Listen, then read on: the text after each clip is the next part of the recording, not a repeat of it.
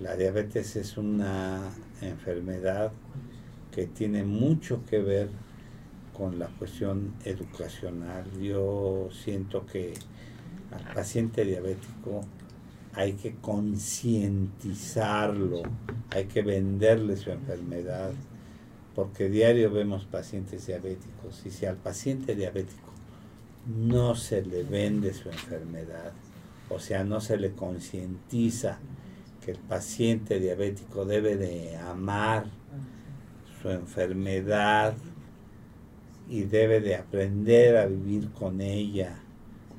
Y debe de quererla porque va a vivir con ella toda su vida.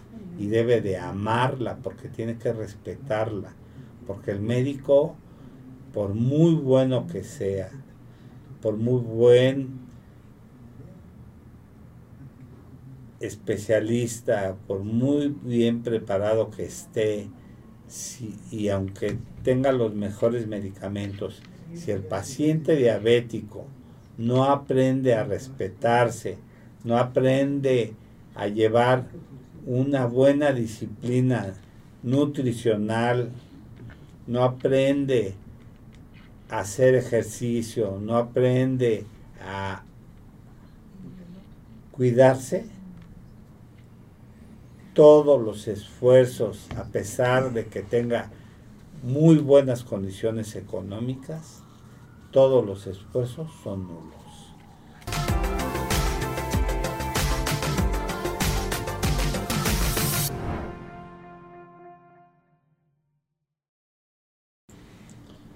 ¿Qué tal? Muy buenos días en uno más de tus programas Salud para Todos Radio Online, transmitiendo desde el Centro de Investigación y Desarrollo Dr. Alfonso López Bravo del Hospital Español de México Cabe mencionar que es un programa sin fines de lucro.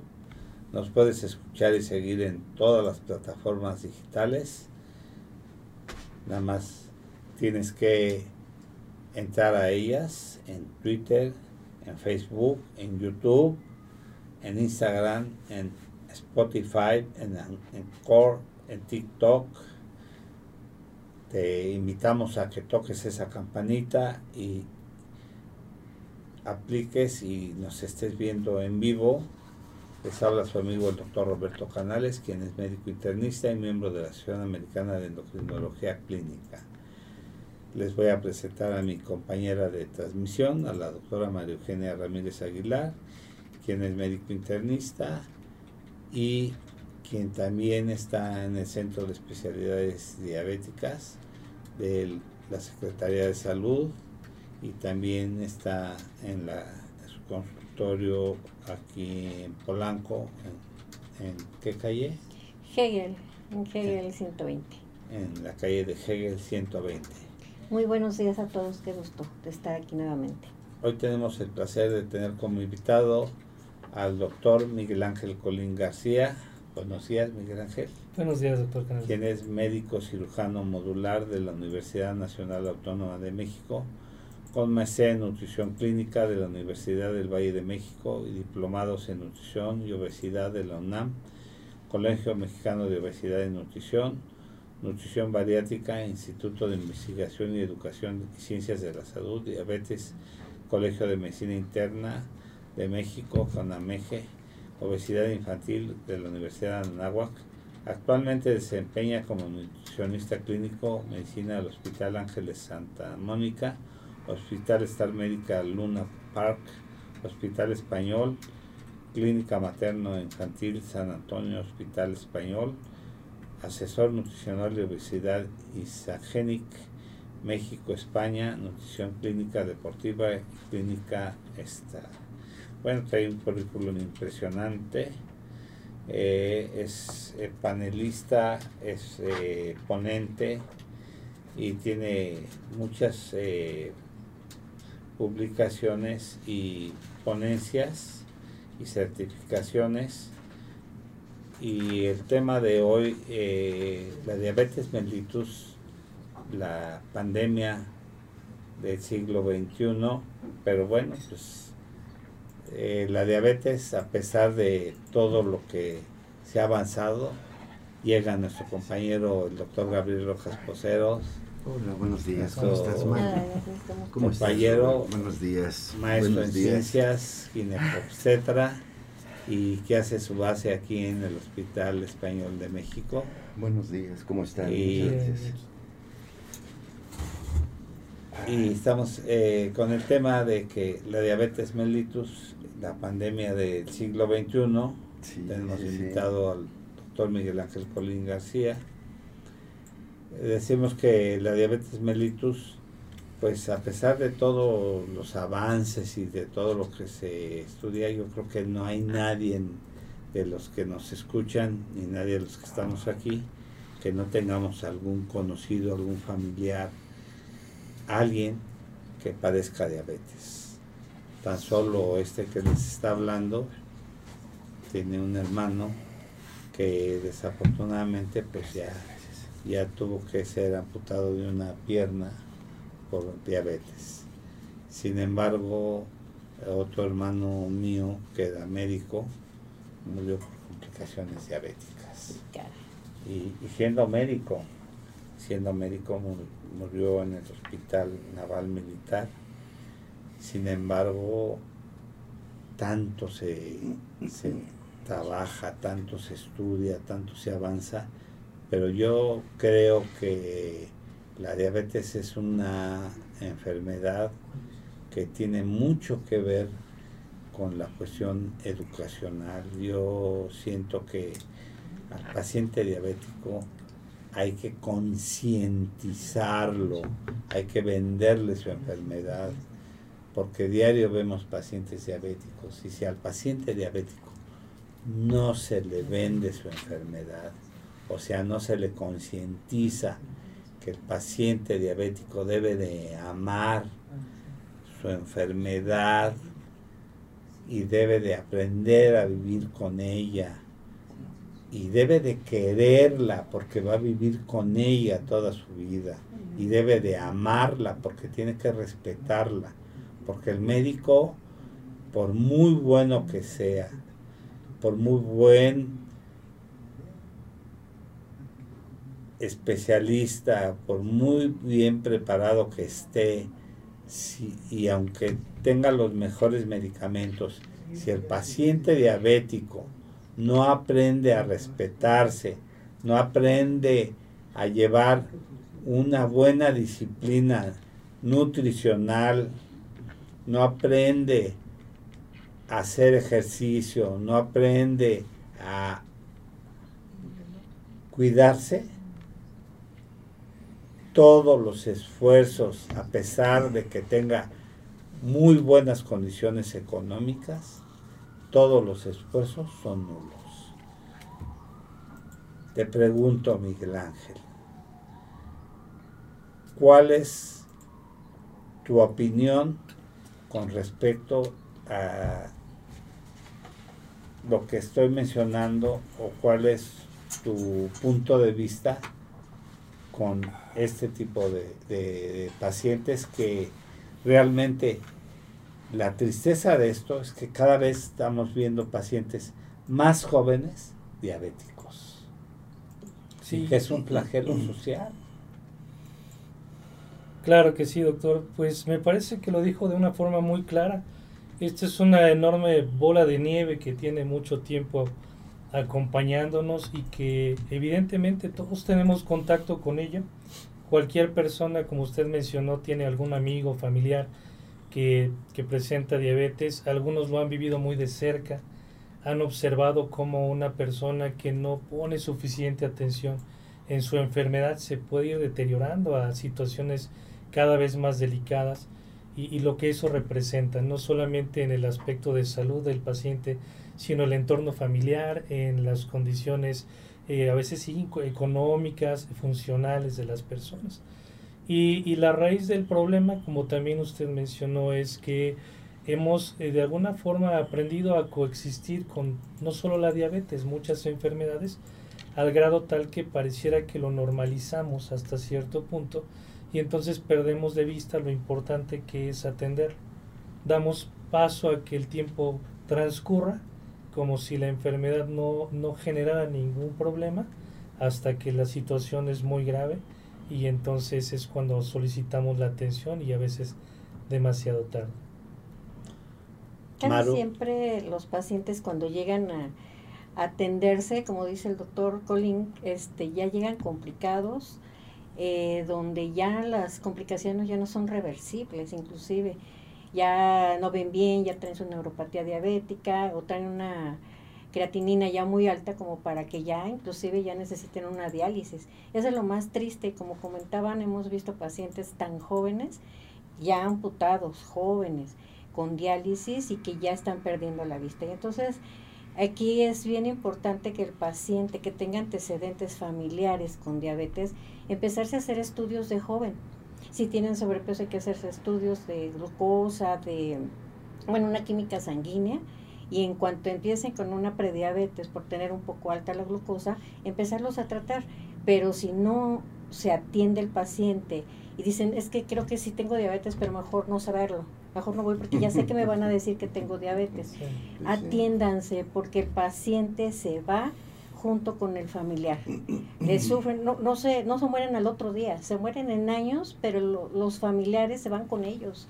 Se van perdiendo, este, se amputan las complicaciones, pero el paciente, no nada más es el paciente, sino los familiares que con ellos sufren y económicamente, tiempo, esfuerzo, y a veces el paciente ni así se cuida. ¿No? Es muy triste, ¿no? doctor? Correcto, sí. Gabriel, ¿algún comentario? Sí, oigan, pues qué bueno que están con nosotros. Estamos revisando el tema de diabetes, ya saben. Por favor, comparte este video, dale like, suscríbete a nuestro canal. Estamos en vivo a través de YouTube y a través de Facebook Live. Síguenos sobre todo en Instagram y en Twitter. Por favor, comparte esta, e- estos podcasts. Los puedes escuchar también en Spotify a la hora que tú quieras. Mándanos tus preguntas, pueden ser de manera anónima, puedes darnos tu nombre, está aquí el WhatsApp también para que mandes todos los comentarios y si quieres algún tema en especial, algún especialista que desees que invitemos, adelante. Muy bien, muchas gracias. Muy bien. Muy bien, doctor. Y bueno, para empezar, bueno, decirles a los radioescuchas qué es la diabetes, cuántos tipos de diabetes hay, para que los que no estén muy, muy empapados con el tema, pues que lo sepan, doctor. Sí, doctora, gracias. Bueno, pues la diabetes hay quien lo considera un conjunto de enfermedades. Yo prefiero decir que es un conjunto de trastornos que ocasionan un mal funcionamiento de nuestro organismo. Se caracteriza habitualmente, o la gente lo conoce mucho, porque es la elevación de azúcar en la sangre, eh, cosa que habitualmente no debe suceder, puesto que nuestro cuerpo debería estar capacitado para mantener nuestra glucosa, nuestro azúcar estable, pero cuando el cuerpo se va afectando por diferentes condiciones, como puede ser la herencia, el estilo de vida, la obesidad, a veces medicamentos, eh, o, o por qué no factores que tienen que ver con nuestras defensas, pues pierde esta capacidad de controlar el azúcar y aparece la famosa diabetes. Dependiendo de la causa a través de la cual se genere, la más común es la diabetes tipo 2. Es una enfermedad que se asocia mucho con el estilo de vida. Se considera que es aproximadamente el 90% de todos los tipos de diabetes. Sin embargo, no es la única. También existe la diabetes tipo 1, que tiene más que ver con el hecho de que nuestras defensas, por causas también a veces hereditarias o de otra índole, puede lastimar a nuestro propio cuerpo y provocar que falle en su trabajo de controlar el azúcar. Y esto habitualmente puede suceder desde edades tan tempranas como los meses de vida hasta quizá una edad un poquito más, más grande, 20 años, pero no se, no se excluye incluso etapas posteriores de la vida. También conocemos la diabetes gestacional, eh, generalmente es un conjunto de factores también que llevan a que una mamá cuando se embarace presente elevaciones de azúcar en sangre. Y como mencionaba, otro tipo, podría ser el cuarto, es aquel que se produce por tratamientos farmacológicos como medicamentos a veces para pacientes que viven con VIH, eh, algunos medicamentos que se llaman esteroides, ahora muy usados en la pandemia del, del COVID, Sí, sí. eh, cirugías de páncreas, infecciones de páncreas. Entonces, en resumen, yo mencionaría cuatro. Diabetes tipo 1, más relacionado con las defensas. Diabetes tipo 2, relacionados con el estilo de vida, obesidad. diabetes gestacional y diabetes autoinmune, eh, perdón, por medicamentos. O- Oye Mike, ¿y la diabetes tipo 2 desde qué edad puede dar? Y en la actualidad cada vez más temprano, Ya lamentablemente. niños Joven. podemos ver. Sí, ¿Sí? Sí, por supuesto. sí, sí, sí, sí, Pensé que los adultos, como antes se Y es decía. que ¿no? los niños ahora Ajá. comen tanta chatarra, los papás trabajan y les dan dinero para que pidan una hamburguesa, unas pizzas. Y los niños ya tienen obesidad mórbida, o sea, Sí, sí, sí. es increíble, ¿no, doctor? Fíjate, Que yo tuve una experiencia eh, estando en la Fundación Jocelyn. Sí. Está el Children Hospital y está la Universidad de Harvard, la Facultad de Medicina de Harvard.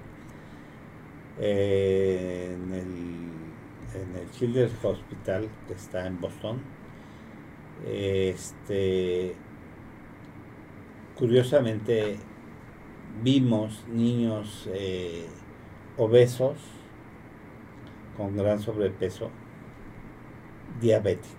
Sí. Diabéticos con diabetes tipo 2, Ujú. que no es lo común.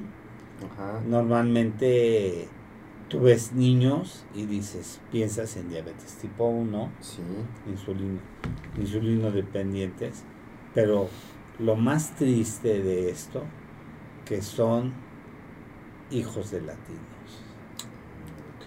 O Sí, sea, la genética latina eh, pesa mucho, desafortunadamente, pero también por la por las alteraciones nutricionales, por la mala nutrición, por los malos hábitos nutricionales.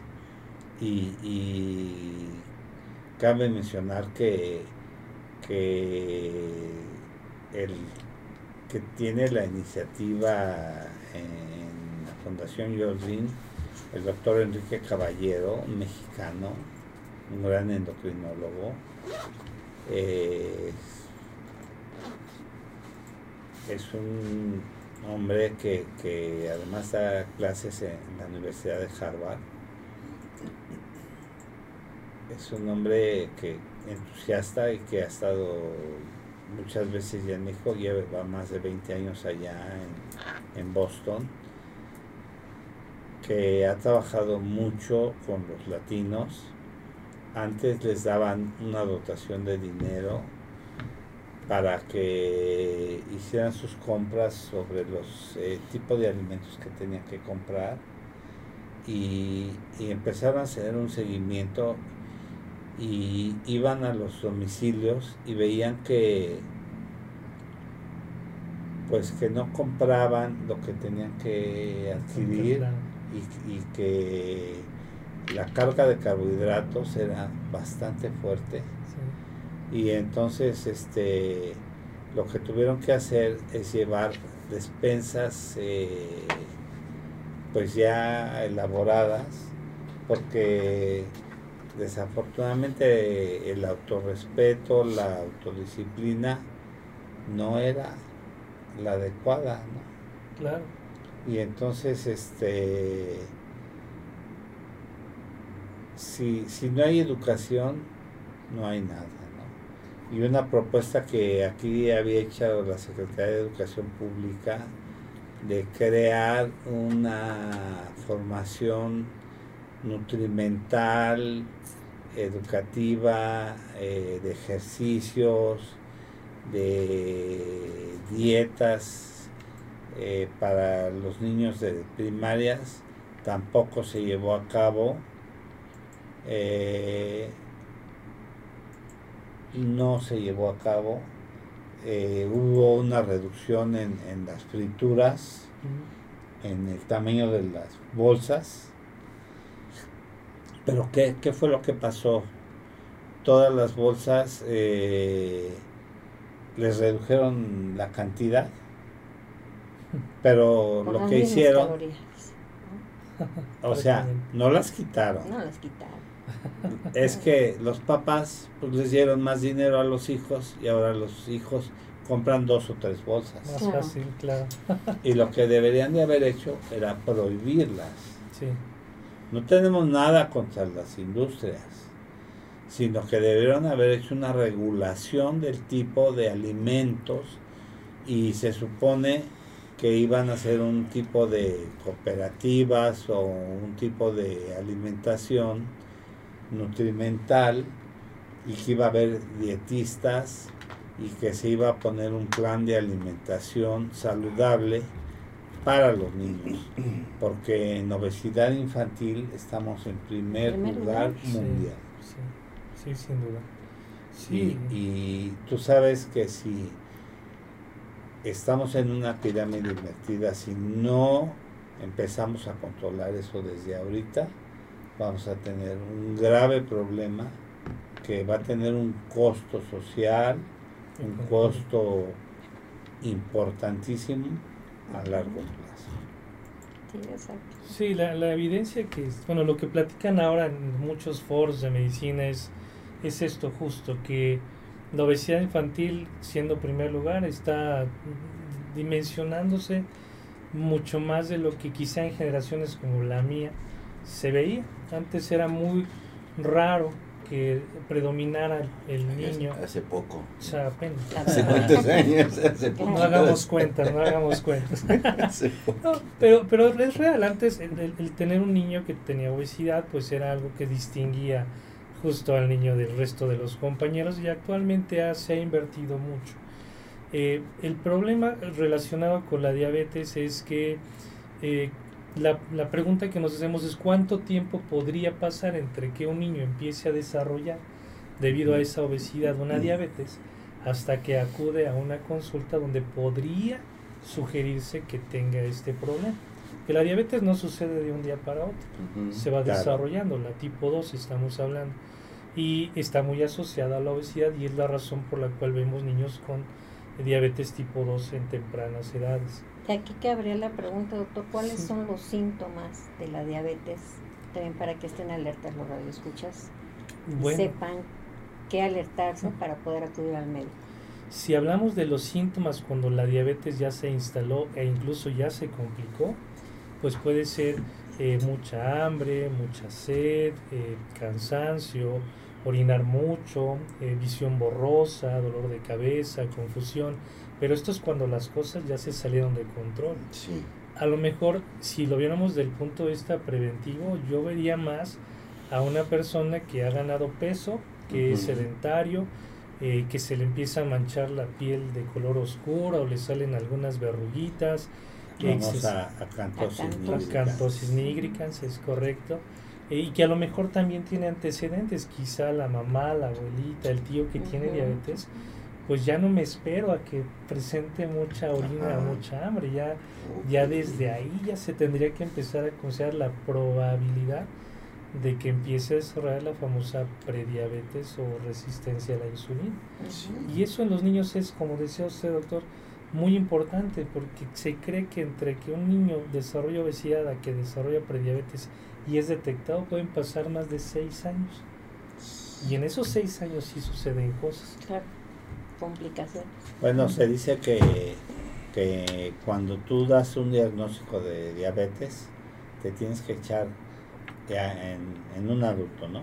Te tienes que echar entre 10 y 12 años para atrás, que empezó sí. a generar, a gestar, sí. Sí, o sea que de mucho gestar tiempo para atenderse, ¿no? pero Ajá, sí, sí, sí. Uy. Entonces hay que tener mucho cuidado, porque eh, dice la, la doctora Rutila Castañeda, que es una, em- una eminencia Claro, endocrinóloga, Maravilloso. eh, eh, jefa de servicio en el Centro Médico Nacional y una persona muy respetable en esto, eh, que la diabetes eh, genéticamente induce, pero no obliga. O sea, la cuestión genética te induce a, a- a ser diabético por la genética. Pero si tú tienes buenos hábitos,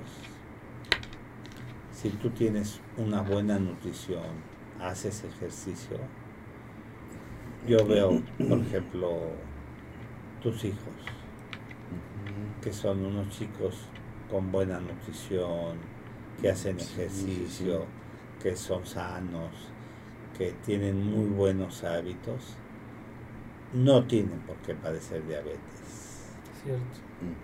Entonces, aunque su inducción genética esté marcada, si, si, si su curso de vida, como yo veo que son deportistas, llevan una buena nutrición, mantienen una línea de, de educación nutrimental y no está cargada hacia los carbohidratos y todo esto, van bien. Sí, sí, sí. Entonces eso es muy, muy importante y eso hay que recalcarlo, que la nutrición es pilar fundamental. Esa es una base importantísima. y agradecemos a todos nuestros escuchas y Gabriel es el que invita a que, porque va, el rating va subiendo de audiencia, de que quiere decir que nos están escuchando y saludamos a las gentes que nos Mira, este Edgar García Márquez, un gusto escuchar al doctor Colín, como siempre, claro y atinado en sus explicaciones. sí, este Gilberto Betancur, buenos días, aquí listos para escuchar sus interesantes comentarios como expertos en salud. Un fuerte abrazo a todos. Pues qué bueno que están aquí con nosotros y pues ya sabes, síguenos, sobre todo activa esa campanita para que recibas todas nuestras notificaciones, no te pierdas ningún programa. Ya sabes, estamos en todas las redes sociales. Por favor, muy bien. Doctor, ya que llegaron al punto de la nutrición, lo que usted maneja excelentemente, ¿qué es lo que el paciente debería de comer en su dieta normal como para no excederse sin pensar que es diabético? Y obviamente pues el diabético y obviamente los niños, ¿no? y la embarazada también, porque como Ya le hiciste cuatro preguntas. Fíjate que, ahorita que ahorita que dijiste lo de la embarazada, de la diabetes gestacional, antes se pensaba que, que porque aquí hay un, un gran ginecobstetra, que la diabetes gestacional aparecía en la gestación y se manejaba durante la gestación y pasaba la gestación y ya, se acababa. Pero ahora de todas, todas, se sabe que la paciente con diabetes gestacional se va a hacer diabética.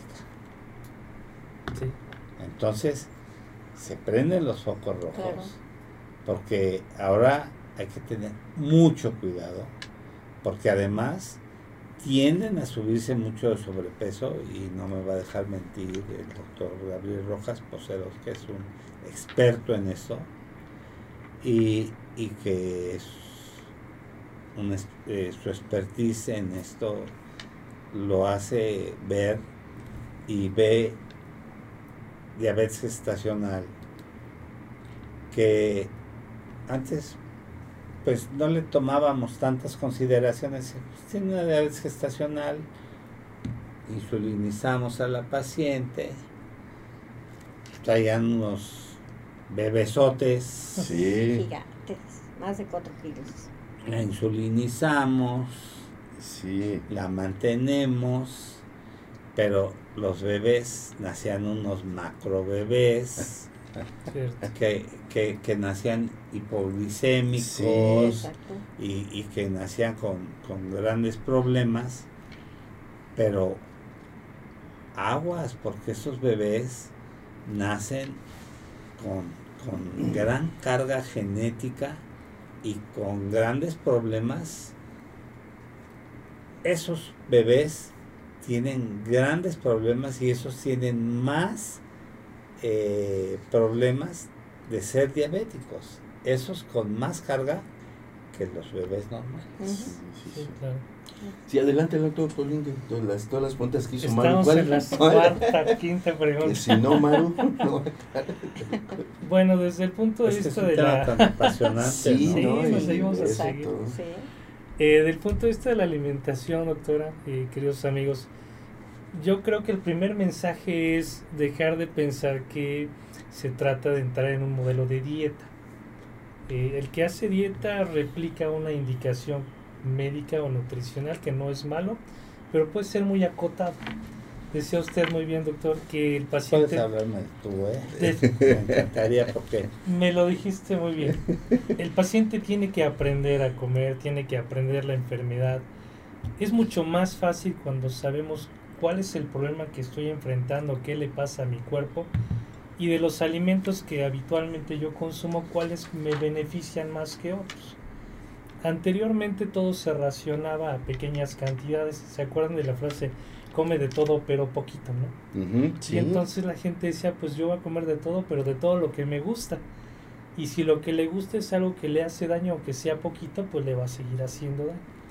Lo que Claro. pretendemos ahora es tratar de encontrar cuáles son las mejores alternativas dentro de lo posible para que el cuerpo se encuentre en buen estado. Y a través de una educación alimentaria, mostrarles que no es tan difícil como parece. Porque lo primero que pensamos es que nos van a arrebatar el gusto del alimento, nos van a someter a un régimen que no voy a poder tolerar durante mucho tiempo y a lo mejor no me gusta. Entonces prefiero tomar la pastilla y ya, con eso me alcanza. Sin entender que la alimentación puede echar a perder casi todo el tratamiento. La recomendación ideal sería que la persona que nos atienda nos enseñe, dependiendo del tipo de diabetes, el tiempo de, de- diabetes que hemos tenido, los medicamentos que tenemos que usar, cómo puede ser una alimentación favorable para nosotros. Y eso no lleva mucho tiempo. Les puedo comentar, salvo su mejor opinión, eh, que un paciente cuando comprende su alimentación ya no necesita tanto al doctor, ya es autosustentable, autosuficiente, Sí. él es autocrítico, incluso ya sabe cuándo eh, se le va a subir el azúcar porque se comió el pastel de la boda, del bautizo, Sí. pero también ya sabe cómo actuar en consecuencia, ya sabe cómo se puede él mismo autocontrolar y ese es el fin último de la alimentación, que la alimentación sea saludable, idealmente, que sea variada y completa, pero que sea individualizada. Y es que también piensan que, que llevar una dieta es costoso. Ah, también. Y, y, y, y realmente eh, pienso que, que ordenar una dieta no tiene por qué ser tan costoso. En absoluto. Claro. En absoluto. La alimentación Entonces hay que aclarar que, que hacer un balanceo de dieta no tiene por qué ser más costoso que lo normal. nunca es más costoso. Lo que sucede es que a veces no tenemos la experiencia para poder a lo mejor elegir los alimentos sin gastar demasiado y preparar cosas que tampoco te llevan mucho tiempo porque vas a la oficina, porque la escuela. No, la verdad es que con muy poco tiempo, con un- una- unos recursos, eh, pues digamos, adecuados, suficientes, puedes hacer una alimentación muy buena y no pasa nada. Y te puede gustar, además, no tiene que ser algo que, que no te agrade. Sí, eh, y, y es otra de los tabús, ¿no? Que la gente dice, es que dieta, oyen dieta y piensan, me van a someter a, a dietas de hambre, a, a cosas que no me gustan, a cosas que no me agradan, Lechuga, lechuga, ¿no? lechuga, lechuga. lechuga, lechuga. Sí, ya, ya siento que voy a, a- a tener alas o, o la gente que está hospitalizada en las instituciones de salud dice, siento que voy a salir con alas porque pues, lo que les dan es pollo y entonces este salen con, con, con bastantes este eh, estigmas, ¿no? Sí, de, claro. de- del tipo de alimentación, manzana cocida. Yo, por ejemplo, cuando estuve aquí hospitalizado, me daban un consomé de pollo que Sin sal, ¿para qué? No, Para y que me sabía y, y una gelatina. Sin Sin azúcar. No, sí, sí, sí, y, y, y un Atole. juguito así, de verdad que pues me sabía A nada. Fatal, ¿no? Sí, claro Sí, que. Y luego enfermo. Y luego Peor, enfermo. o sea. más. Entonces, este, son situaciones. Sin embargo, me imagino que, que gente que, que tiene que estar tres, cuatro semanas o meses dentro Sí. de un hospital, por ejemplo, un Sí, diabético sí, sí, sí. que va a ser sometido a una amputación o otro tipo de cirugías mayores, otro tipo de... y que diario tiene una dieta muy marcada y que no tienen variantes por presupuesto, por lo que tú gustes y mandes, y que dicen pollo todos los días, su manzana cocida, eh, o sea que Y no son, vamos lejos. son muy cuadrados en sus- Exacto. En los niños, este, les dicen, dele verduras, dele, este, mejor de comer. Pero ¿qué pasa cuando le dan de comer al niño caldo con verduras es que parecen batidos de verdura? Les digo, por favor, o sea, ¿qué, qué están comiendo? Les digo, son, o sea, de verlo, hasta a mí me dio no sé qué. Háganlo bonito, digo, les digo yo, póngale florecitas casi casi bonitos, una carita con las verduras. Por Claro. favor, mamás, o sea, te comprendan que si se les pasa de cocido un- unas verduras tan solo, los niños no lo van a comer. No. Ahora, si es un niño que ya tiene una prediabetes, pues que tiene que ordenar su alimentación, pues es importante que la presentación, hasta para uno como adulto, ¿no, doctor? Sí, ¿no? La presentación, pero también la solidaridad, porque a veces Ah, el niño claro. está con su sopita y los papás estamos con nuestra barbacoita este, comiendo enfrente. porque- Claro, yo, yo creo que ahí eh, el involucrar a la familia, Gracias. el, se- el solidarizar a la familia es bien importante. Ujú. Siempre es así. Sí, porque eh, es mm, trascendental que,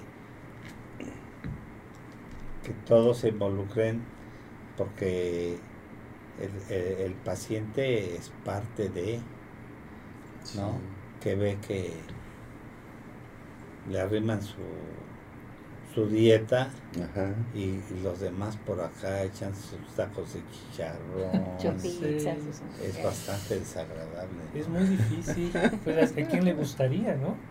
¿A quién le gustaría eh, sentirse mal y tener que comer un particular y ver a los demás disfrutando? A mí, a mí no me gustaría. Claro. Eh, no significa tampoco que hay que prohibir todo, pero funciona mejor. Y más en niños, porque los niños todavía no son responsables al 100% de su alimentación. Contribuyen. Oigan, hay más saludos porque se nos van a pasar. Sí, sí, Dice, este, Berenice Ramos, saludos doctor Colín, el mejor de todos. Eso. Gracias. Eh, excelente información, gracias a los doctores. Saludos al doctor Colín de parte de la señora Laura Meneses. Marianela, doctor Colín, súper buenas recomendaciones para la vida diaria, conciso, claro y directo, al punto. ¿Cómo va? Mira, y hay, hay varios comentarios y preguntas. Uno de ellos dice, doctores, yo era una persona sana, trataba de llevar una alimentación sana y hacer ejercicio, y obvio me daba un gustito de vez en cuando, pero trataba de hacer lo mío. A raíz de que tuve eh, que cuidar a una persona grave con enfermedad crónica degenerativa, yo me enfermé de diabetes. Después de varios años de cuidarlo, cuando falleció yo tuve desajustes en mi cuerpo y no sabía eh, que tenía que hacer. Hasta hace poco me lo diagnosticaron. Mi pregunta es, ¿por qué se pudo generar ello?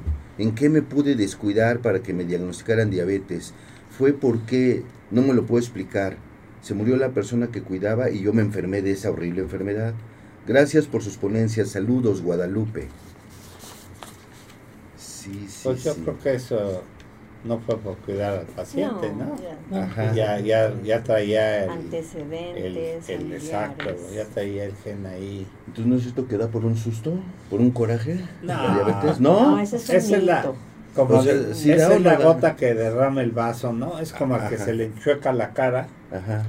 También dicen y, que es por y- un coraje. y lo relaciona que con las mujeres que habían estado planchando y que Ajá. salieron del calor al frío Sí, y te da un aire, ¿no? y que te da un aire.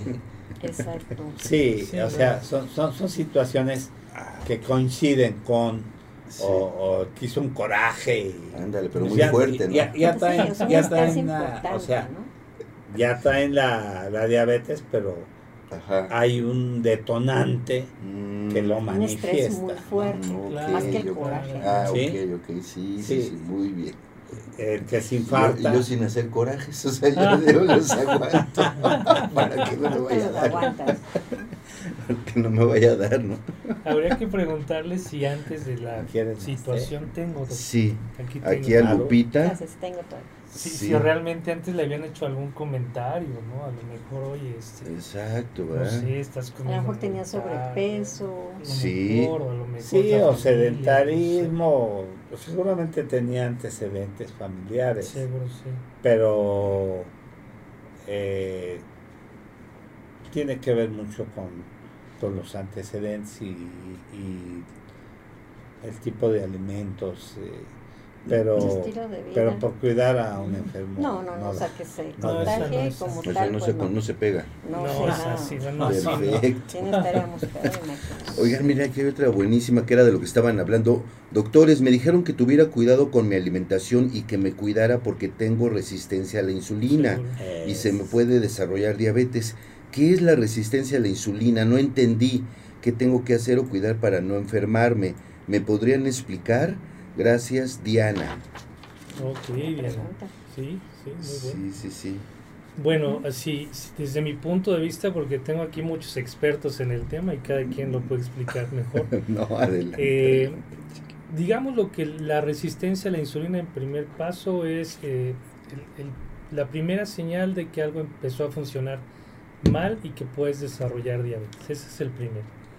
Segundo dato que te puedo compartir es que el cuerpo normalmente vive a través de la glucosa. Es el combustible natural y para ello necesita que el alimento que tienes en tu plato, en el desayuno, comida y cena, pueda entrar a tu cuerpo, es el paso uno, a tu intestino, de ahí tiene que pasar a tu sangre, ese sería el paso 2, y de tu sangre tenga que pasar a los órganos de tu cuerpo, ese sería el paso 3. En este tercer paso, pasar de la sangre a tus órganos, necesitas a alguien que te ayude, y eso es una hormonita que llamamos insulina.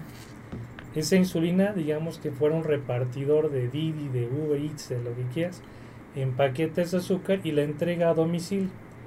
Pero si ese domicilio está cerrado, no hay acceso, no puedes abrir la puerta, eh, la insulina no puede cumplir su misión y a eso le llamamos resistencia a la insulina. Es un defecto.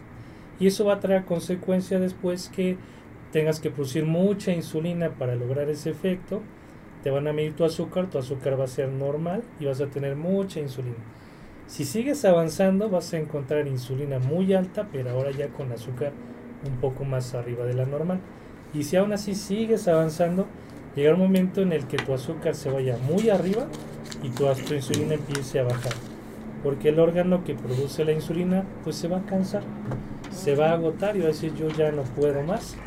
Eh, deja de producir insulina, la glucosa se sube y a eso llamamos diabetes. Yo podría decirte que puedes estar entre el primer paso y el segundo, es decir, insulina alta con glucosa todavía normal, o si ya estás más avanzadita, el doctor te va a encontrar insulina alta con glucosa un poquito más arriba de lo normal.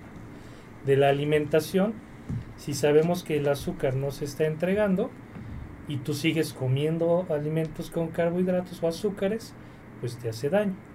De la comida chatarrita, pues ya sabes, dulces, chocolates, refrescos, Toda gomitas, paletas, todo eso. ¿Helados también?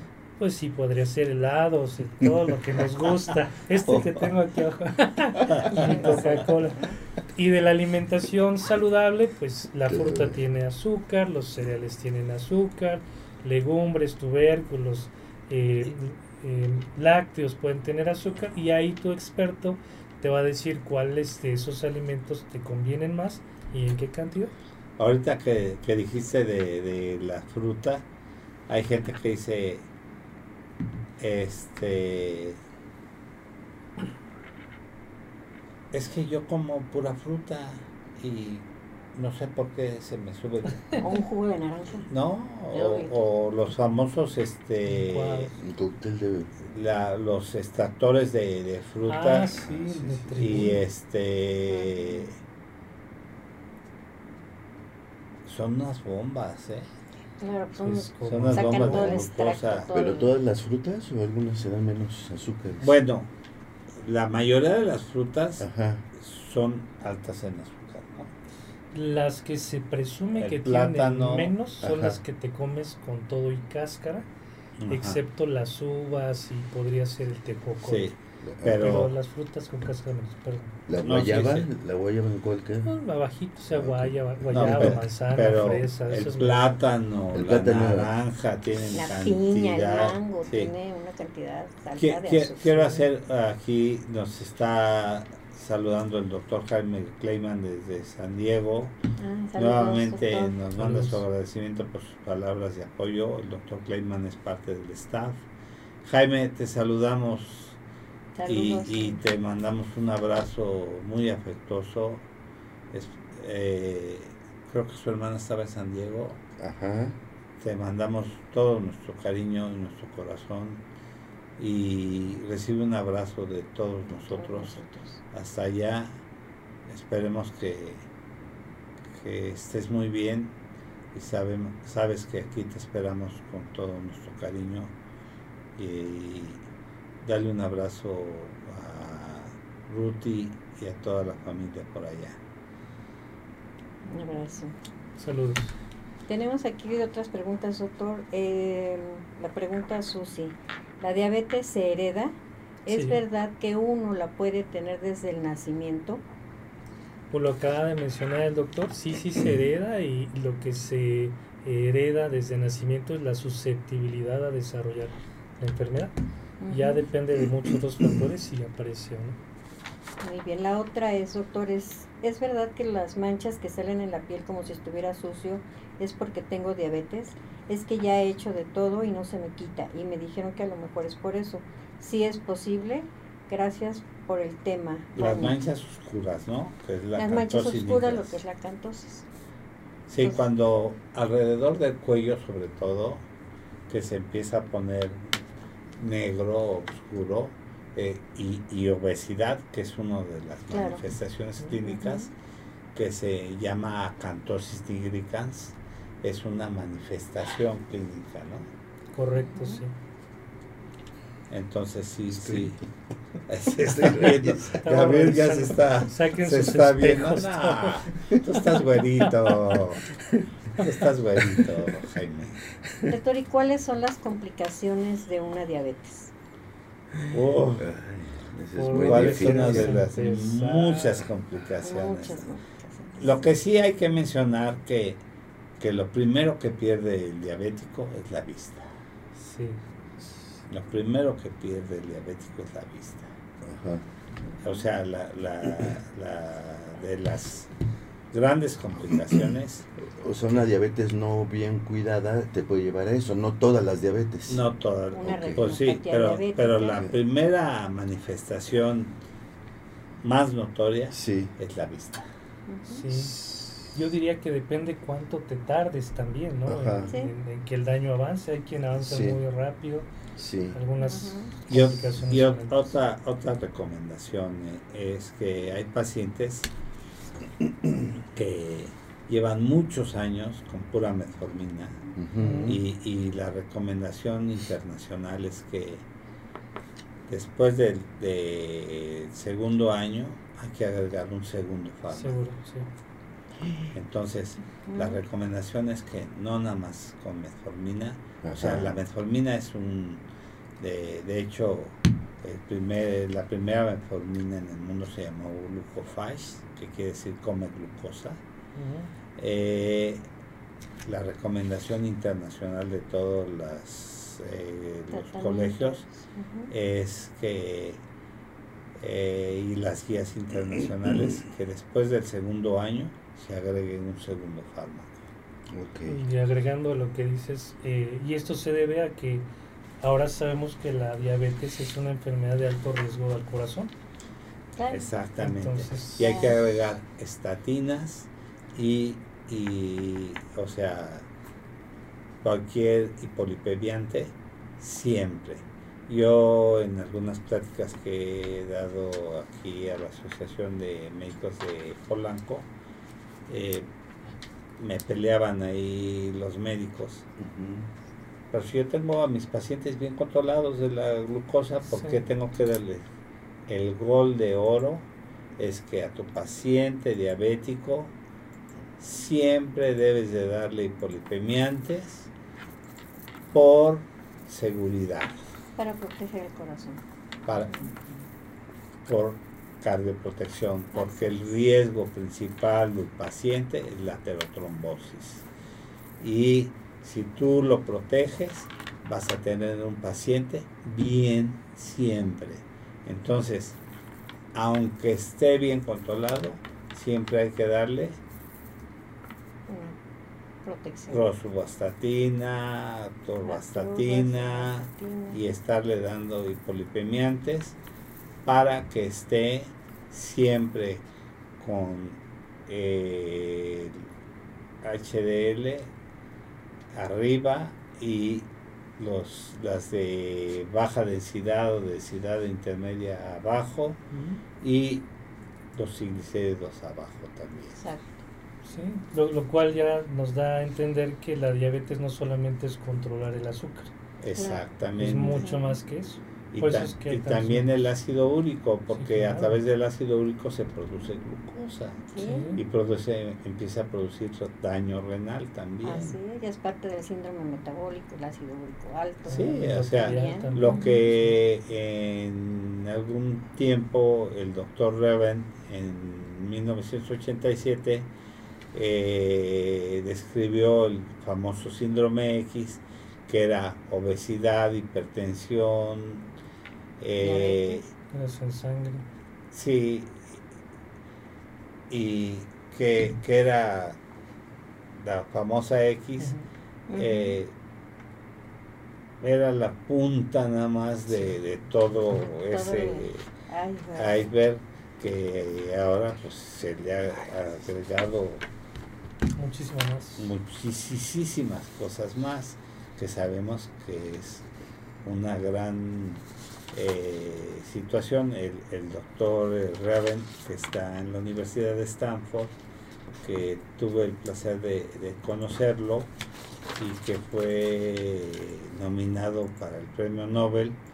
E incluso este tuve como tengo un hijo allá en la Universidad de Stanford eh, placer de, invitarlo a cenar un día y tuvimos el gusto de cenar con él eh, le decía yo que él había sido el parteaguas de todo lo que se iba a desencadenar. Sí, claro, Sí, hay aportaciones que cambian la historia, ¿no? Sí. Esta es una de ellas. Él, aportó igual que, que pasó con el, el doctor, el, que, el que dio, el que detectó, la, el que descubrió las SGLT2 el doctor este Di Fronzo, de la Universidad de Texas, que ha estado en México y que también hemos tenido la oportunidad de verlo varias veces. Sí.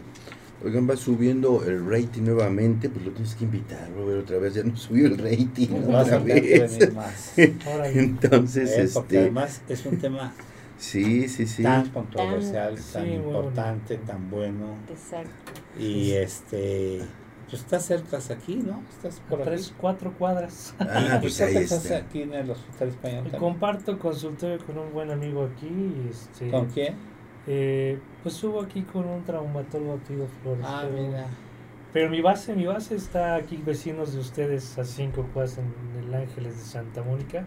Ah, ahí estoy con. Ah, Curiosamente tenemos un centro, perdón, el comercial Centro de Atención de Obesidad y Cardiometabolismo donde recientemente la doctora Rutilda Castañeda me hace favor de consultar a algún paciente mío. Entonces, es una Ah. maravillosa doctora como todos Sí. Mira, y me expresé Somos bien. grandes. Y mira que, que un día me veía, porque hemos tenido cursos, porque yo, yo era speaker con Roche, Ujú.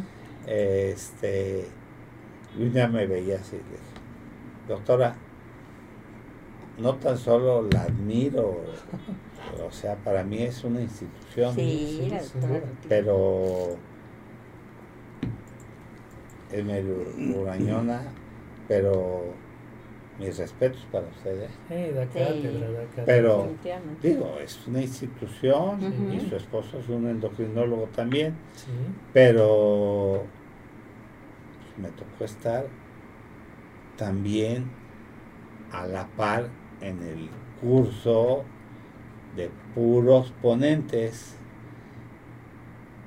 para Roche y ella estaba ahí a la par conmigo, pero pues, o sea, yo me hinco ante usted. Sí, usted es una institución, es jefa de servicio, investigadora del SNI, etcétera, etcétera, etcétera, pero Maestras. me Ah, quito sí, el sombrero, ¿no? Claro, Maestras. Sí, sí, lo que sea. Digo, que- a César lo que es del César. claro. Así es.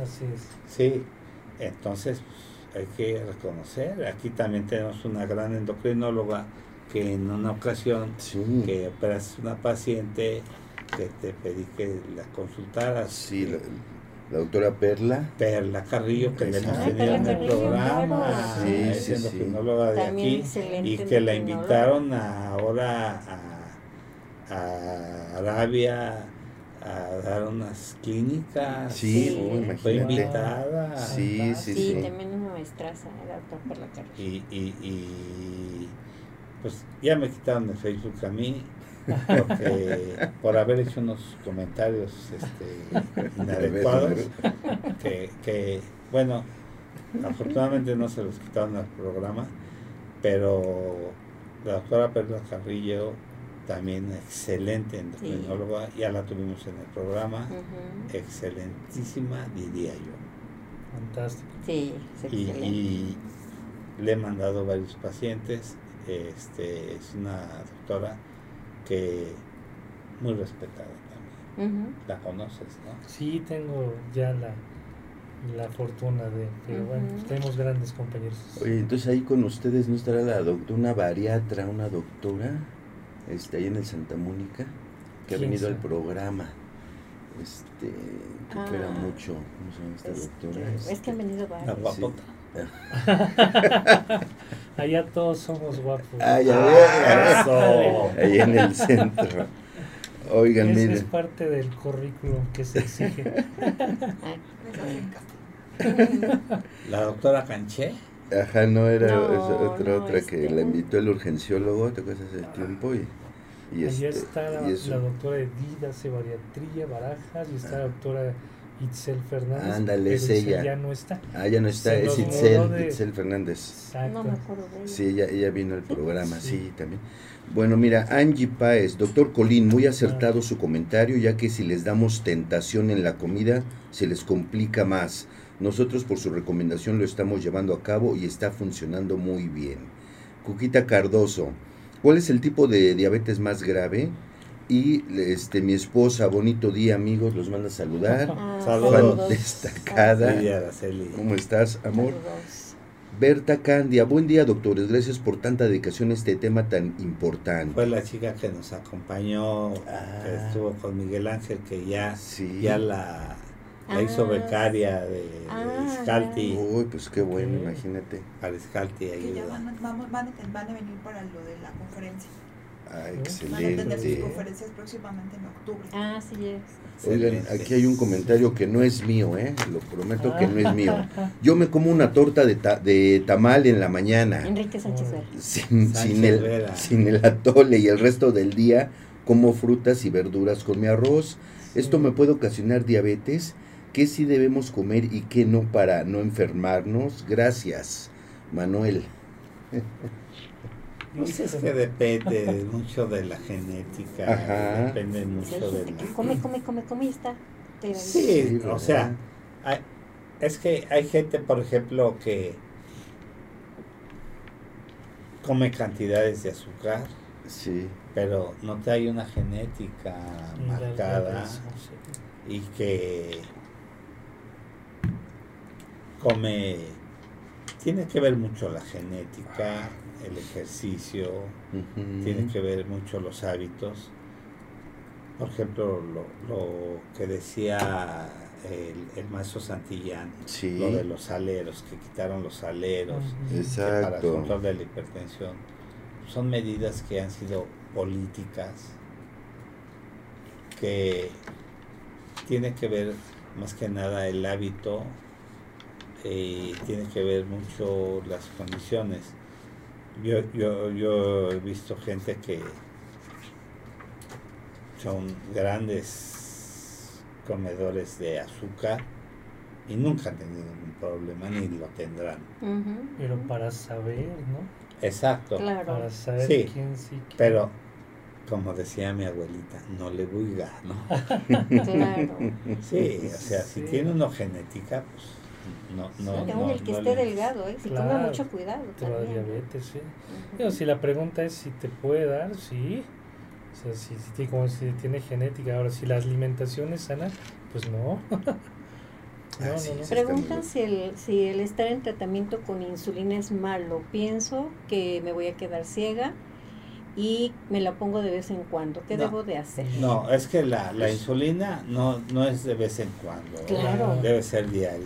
Entonces, Debe- mito lo de la ceguera. De la ceguera, Sí. sí, sí, sí. se sí, pueden sí. quedar ciegos si no se la ponen, si no se Exactamente. Ah, controlan. ok, ok. Ahí sí, retinopatía Y ahora, ahora sí. la- las insulinas que, que hay hoy en día son bastante buenas. Exacto. Que eso contesta la otra pregunta, ¿no? ¿Cuál es la diabetes más grave? La Exacto. que no se cuida. La que no se cuida. Exactamente. Sí, ya ves. sí, sí. La no Oye, ya se repitió varias veces esta pregunta. Dice, doctor Colín, ¿existen repercusiones si una paciente toma metformina toda la vida? La metformina es un medicamento que se puede usar durante mucho tiempo. Ajá. Hay ciertas condiciones donde no se debe usar. Si hay antecedentes de algo que se llama acidosis láctica, perdón, el tecnicismo. Ajá. Si empieza a haber cambios en el funcionamiento del riñón, donde ya no filtre bien. Bueno, sí hay cositas que hay que vigilar, pero Sí. lo normal es que la metformina tenga un rango de seguridad bastante bueno. Ok. Y fíjate que curiosamente la metformina fue descubierta en 1940 y, y no la usaron. Muchos años, ¿no? Según Muchos dices. años no la usaron Sí. porque le tenían miedo y, y no lo usaron hasta el 80 Con el glucofage, ¿qué dices? con el famoso Sí. Pues es reciente. Porque no sabían Pues todas sus cualidades priori- y, Sí. y, y- y, por ejemplo la metformina en, en ovarios poliquísticos ya no es el tratamiento idóneo. Ahora se usan otros fármacos. Sí. Entonces, incluso para obesidad lo estaban usando. Sí. Ya no se usa eso. Entonces, hay que saberla usar, pero también no es el tratamiento ideal para manejar una diabetes por largo tiempo. Ya después de dos años debes de agregar un segundo fármaco, Sí.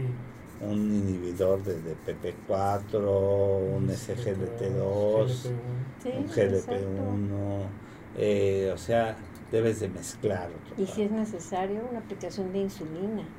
Que Sí. no le teman, por Que la insulina. insulinización temprana en Europa y en Estados Unidos es lo mejor. Y aquí en México ya también. Ya Poco a poco, también. ¿no? ya se está dando mucho la insulinización temprana, pero que no le tengan miedo. Si tienen dudas, pregúntenle a su médico, pero no dejen Claro. de ponerse sus, sus insulinas o de tomar sus medicamentos, ¿no? Y, y no usarla y quitarla y usarla puede ser Sí. mucho, Sí, mucho eh, más eh, grave. eso, es- eso puede causar ciertas resistencias o, o puede hacer unas escaladas ahí de, sí. y, y- y ese tipo de Picos. picos y valles es malo. Muy De que la usen y no la usen, también es muy malo. Aquí este el equipo de producción nos está diciendo que qué pasa con las preguntas que las contestemos. Mira, Angie. Páez, doctores, yo tengo una duda. Conozco algunas personas que se dieron cuenta de su diabetes porque empezaron a adelgazar Sí. sin ser obesos. ¿Qué pasa en esos casos? Porque ustedes comentan que la obesidad es un síntoma o un motivo para tener diabetes. Entonces está esta confusión, ¿no? Que si es obesidad o de- adelgazó mucho la paciente. Pues es que la obesidad es, la, es en gran medida un productor del daño, un generador Ujú. del daño. Sí. Pero una vez generado el daño, la consecuencia va a ser pérdida de peso. ok. En un momento comentaba yo que había una dificultad para que el cuerpo recibiera los nutrientes que comemos. Sí. Es como si estuviera el paciente en ayunos y se, se pierde peso porque el alimento en vez de llegar a donde tenía que llegar, Ujú. se quedó en la sangre y Ok. nunca llegó y el cuerpo Sí. pues empieza a utilizar otras reservas y se hace delgado. Pero esto ya es un estadio bastante avanzado. ¿no? Ah, que ok. pasó. Entonces ya Ok, se, se llama catabolismo. Sí. Es para que, bueno, es un- una palabra muy técnica, pero pierden peso, pierden grasa corporal, por eso esa delgadez. Y es importante que en esta etapa, bueno, eh, no tomen la mesformina que para bajar de peso, porque es muy peligroso para el paciente. ¿no? Entonces sí es importante el seguimiento con el médico de la mano y que el médico pues les dé un tiempo, pues no sé, considerable para darles el tratamiento, para ver cómo van. Y algo bien importante, el paciente diabético siempre tiene que tener un glucómetro en casa. Sí. El que no tiene un glucómetro no va a estar controlado. Para llevar su monitoreo y llevárselo a su médico cuando vaya a consulta. Eso es bien importante. Bueno, y, y pierden peso porque están perdiendo gran cantidad de calorías, están perdiendo hasta 10.000 calorías por día. Ujú, Sí, pero es un bajón casi larga. Por eso, por eso pierden, por eso también les da mucha hambre. Pero le dicen la, la enfermedad de los polis, o sea, comen mucho, pero se están deshidratando, Sí. por eso tanta sed. Pero la, la pérdida de calorías es tanta, están perdiendo hasta 10.000 o más calorías por día. Entonces, el desbalance hace que empiecen a perder gran cantidad de peso y que estén deshidratados y estén en desbalance metabólico y hacen que empiecen a consumirse y empiecen a, a perder sobre todo músculo Muchísimo. más que grasa. Y entonces se empiezan a, secar, dicen que, que- que el paciente se empieza a secar porque el organismo necesita recursos metabólicos y entonces se, se empiezan a debilitar notablemente los pacientes. Que en esa pérdida de peso a veces entra uno en temor y empieza a sobrealimentar al paciente de una forma también no adecuada y lo complicamos más. Claro. Como decía la doctora, sí acudir con el médico al dar alguna recomendación nutricional o a tener a alguien en su equipo. Y, y lo Edgar que escribió hace rato siempre dice que su glucómetro es como su American Express, Claro. nunca ¿Cómo? sale sin ella, sí, claro. no salgo debe sin de ella. Sí, el control, el control resuelve muchas cosas. Sí, Y ahora sí, con los sí. glucómetros que hay ya digitales, que se incrusta la aguja, Sí. y todo el día se están monitoreando, son fantásticos. Para alguien que Sí, está descontrolado, que está con una terapia inicial o ver cómo está funcionando los medicamentos, ese es un muy buen este glucómetro. Digo, no es muy barato, pero vale la pena traerlo. Un tiempo, sí, claro. Ujú. Dice, doctores, ¿pueden repetir qué frutas puedo comer y qué frutas no si soy diabético? Porque no alcancé a escucharlo. Alex, Claro. Entonces, este, ¿qué lo puede frutas? repetir otra vez, doctor. Sí, mire, tenemos que individualizar, pero si lo queremos hacer muy rápido, Ajá. Pues normalmente las que tienen, que te comes con cáscaras, suelen sí. tener menos azúcar. Ok. Fresas, frambuesas, eh, Sí. manzana, pera, guayaba, durazno, ciruela. Ah, Todo esto tiene menos azúcar, excepto uvas y el tejocote. Ok. Las que tienen más azúcar, el plátano, el mango, el mamey, la tuna, el higo. eh, podría ser incluso la papaya, tal vez. Uy, la Ojo con la sandía. Ojo con la toronja y el jugo de toronja. Si tomas metformina, te van a decir que no la comas o no la bebas. ¿Por qué? Porque por ahí se estudió que puede disminuir la forma en que el cuerpo elimina el medicamento. Ajá. Entonces podría tener riesgo que se acumule en la sangre y hay ciertas Ah, consecuencias. ok. Y, y, y- y tiene cierto metabolismo con los medicamentos También. que, que eh, hace que, que los medicamentos tengan ahí ciertas alteraciones en su metabolismo. Ok. La toronja. Oye, ¿es lo mismo tomar un jugo de naranja que comer la naranja así, a No, mordidas? No, en absoluto, no. No, no es lo mismo. No. No, no. No, ¿Por- lo, por lo- qué? no, lo que pasa es que la naranja tiene mucha azúcar. Ay, gracias. Sí. Y, y, por ejemplo, cuando el paciente diabético tiene problemas renales, Sí. hay que tener eh, cuidado con la naranja por el nivel de potasio que tiene. Ok. También. Entonces Sí. ahí, por eso siempre nos apegamos a, a- a un eh, especialista en nutrición como el doctor eh, Miguel Ángel, que le mida la porción, Ajá. O sea, son tres dedos de jugo de naranja, tres dedos, no así, sino así. O si me tomo un vaso de jugo de naranja y resulta que se compran de esos de al litro. De al litro. Sí, sí, y- como-. Para Y como todo el día. aquí- y como aquí en, en- en nuestro país, pues es muy barato y es fácil Es adquirirlo. Y dos huevos crudos y ya. Y Ya, ya. la hago. ¿no? No, y, y es que, por ejemplo, el plátano, aparte de mucho azúcar, tiene mucho potasio. Sí. La naranja, los vegetales de color intenso, Sí, eh, el jitomate, sí. o sea, eh, son, son ricos en potasio. Sí. Entonces hay que tener mucho cuidado, sobre todo en los pacientes que tienen trastornos de, de insuficiencia renal. Ok. Entonces Nosotros, hay perdón. que hacerla con mucho cuidado, perdón. Nosotros decimos que la fruta se come, no se bebe. Ese es Ajá. como una- un eslogan. La fruta se come, no se bebe. Sí. Idealmente tampoco se combina, porque existe el Ah, cóctel de sí. fruta, ¿no? Pues sí, con Eh, chantilly. No, no, no. necesito. Ay, Bueno, esto es lo sí. que le da sabor. Pero jugo con chantilly. No, bueno. es que, es que, Ay, por no ejemplo, la- lo- los famosos esos concentradores que Ah, sí. Extractores, ¿no? extractores de, Sí. de frutas Sí. son unas verdaderas bombas Ajá. Pues puro extracto.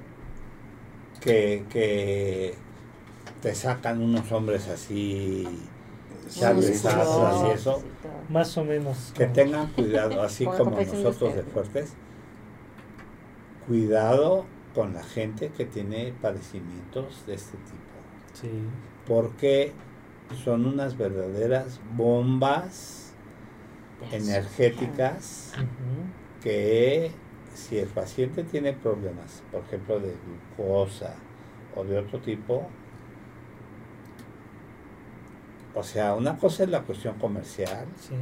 no tenemos eh, nada contra la cuestión comercial, pero sí son muy peligrosas mal usadas.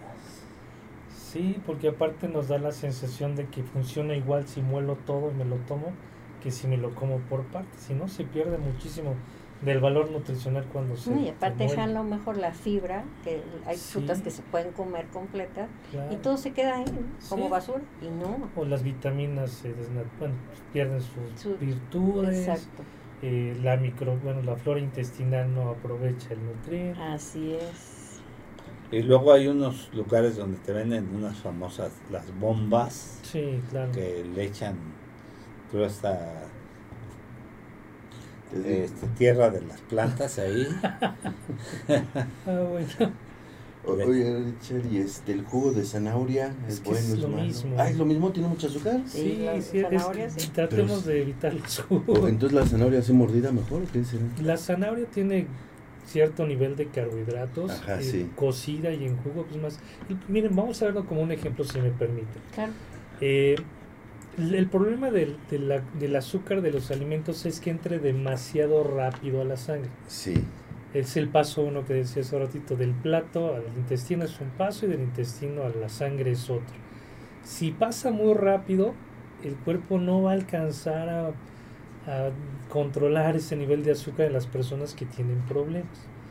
Si yo imaginara que les coloco a todas las personas un cubo de azúcar en su lengua y les digo aquí me lo guardas, voy rápido al carro y regreso y me lo devuelves, pues cuando yo regrese ya no va a tener nada. Y no se lo pasaron, ni siquiera lo, lo, lo deglutieron, se quedó todo en la, en la boca, porque en la boca se puede absorber azúcar.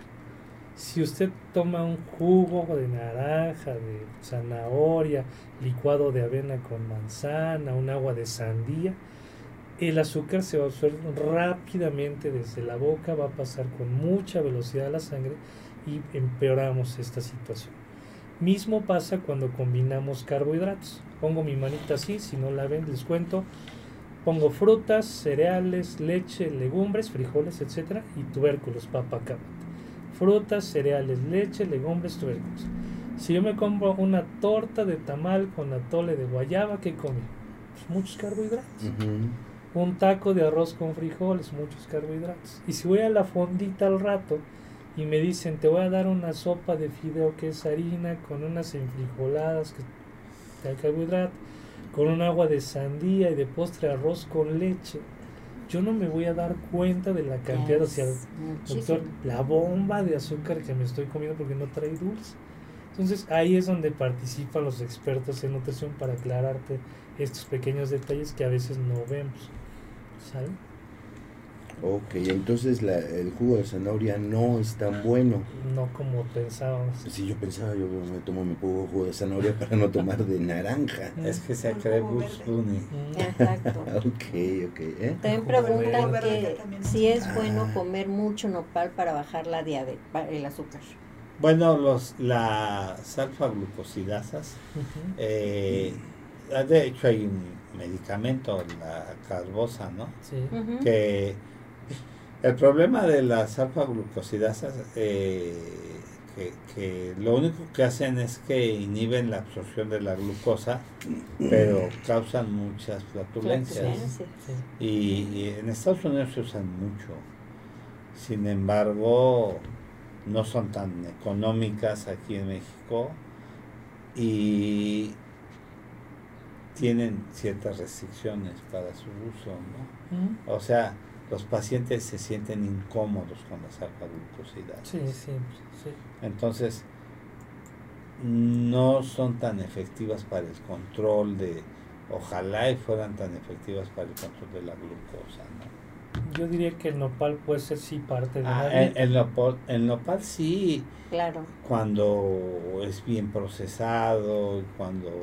¿Con unas costillitas? Se- se- ¿Estará bien o, Ah. o solo debe de ser? No, no, no, o sea, cuando, la cuando la gente pues lo hace atractivo y, y- y se lo prepara, pues sí, de, de- lo hace agradable, es bueno, ¿no? Sí. El nopal, y el nopal aquí se da y es económico Exacto. Todo el y, año. y todo el año, Todo el ¿no? Y, y no es tan caro. ¿No? Y es un producto que, que aquí en el país siempre lo encuentras. Exacto. Y, y ese, ese no pasa como el aguacate, como el limón, que se encarece, ¿no? Yo, yo pasó una vez que, que el limón se puso tan caro y estábamos ahí en, en una tienda departamental, de que estamos aquí en la, en la superventa de, de limón, este, eh, a 12 meses sin intereses, aquí en Liverpool, ¿no? Sí. Que, que se puso carísimo. Sí, sí, el, El aguacate aguacate, ahorita está igual. La tortilla ahora también a tener problemas. ya Entonces, subió de, de precio ayer, ayer subió. Yo, yo que mando por dos pesos de tortillas, este, le dijeron aquí a Alejandro que pues, pues, le daremos dos tortillas o El papel, ¿no? porque sí, sí, sí, aparte el papel. Oye, ¿la tortilla tiene mucho, muchas calorías? No. No, no, no. ¿Cuántas tortillas al día me Yo me comer? como dos o tres porque pues, con mi comida, Ajá. pero ¿Y ¿No son este, muchas? ¿Dos o tres? Pues es que es lo que me como. Mi comida. Es el estándar. Este, pero le dijeron, pues, le pido dos pesos o tres pesos de tortilla. Y entonces, y se quedan, ¿eh? Sí, uy. Pero le dijeron, pues ya subió. A partir de hoy ya subió la tortilla. Todo. No, pues depende también de cada persona. Cada, la comida decíamos que es muy personal. Hay quien no come tortillas feliz. Sí. Quien se come tres y tiene diabetes y no le pasa nada porque está muy bien controlado, Mm. hace ejercicio, cuida su peso, no hay problema. Ya si me trae un paciente muy descontrolado, no es que la tortilla sea mala, pero no es el mejor momento para darle tanto tortilla. Claro, y acabo de mencionar algo importante. El paciente diabético, pues se tiene que empoderar con su enfermedad, Sí. querer su enfermedad, como decía el doctor Canales. No acudir con su médico constantemente para buen control. Y obviamente, Sí, sí, pues sí. el glucómetro que decíamos que es bien importante para el monitoreo, ¿no? Sí. Pero el que le lleven una dieta personalizada es muy importante también. Porque el Muchísimo. paciente dice, pues espero que no me hace daño. Eso también yo, yo creo que no. Mejor que alguien lo oriente para que todo vaya muy bien controlado, ¿no? Su azúcar, su alimentación y que debe de hacer ejercicio. Eso es bien importante en un diabético. ¿Quieres ser parte del mundo digital y no sabes cómo? Contáctanos. Te asesoramos. Páginas web, relaciones públicas, streaming, podcast, redes sociales, comerciales, videos y mucho más. Contacta zrproducciones.com.mx. Síguenos en Facebook como arroba zrproduccionesmx, Instagram, YouTube y TikTok como arroba zrproducciones. Sé parte del mundo digital. Oye, mira, este, hay dos preguntas que se están repitiendo. La primera es, Itzel trajo una pregunta, es sobre el consumo de avena, ¿qué tanto es segura, qué tanto es buena? Y de una vez la otra, doctor, es el refresco, si tengo diabetes, ¿puedo tomar refresco light? Me, da- eh, me hace daño, gracias, Cristi. Avena y refresco light. La Mm. coca. El refresco tiene calorías. Pero aunque sea cero, coca aunque cero. sea cero, aunque sea light, entonces mejor consumir agua. Ya ¿no? me Porque quitó el jugo de zanahoria, Ya tú la quité, coca cero, ni ¿qué voy a tomar? ¿Qué voy? ¿Eh? Agüita, sí. De aquí. agua. Pero pues no sabe a nada. agua. Este, ¿qué? Pues el La- refresco Ajá. tiene muchos químicos que pueden afectar al riñón primordialmente, al Ajá. intestino, a las arterias, Sí. al hígado, aunque no tenga calorías. Y hace un momento decíamos que la diabetes no solamente es controlar el azúcar. Si una persona tiene muchos años con diabetes, incluso controlado, va a tener un cambio, deterioro progresivo de su cuerpo. Esto va a ser algo normal de la enfermedad, por eso se llama crónico degenerativo, exactamente. Y si nosotros lo vamos a acelerar, ya no la glucosa, sino ese tipo de daños al riñón, a las arterias, al hígado, por tomar una bebida sin calorías, podría no ser buena idea. Ajá. Ahora también depende con qué frecuencia, ¿no? Sí, sí, una diaria. no, nada más. Sí, este, pues, dos ¿Pero de litros. cuántos litros? De- no, ¿Ya ves de- ahora de una lata, ¿no? Ya.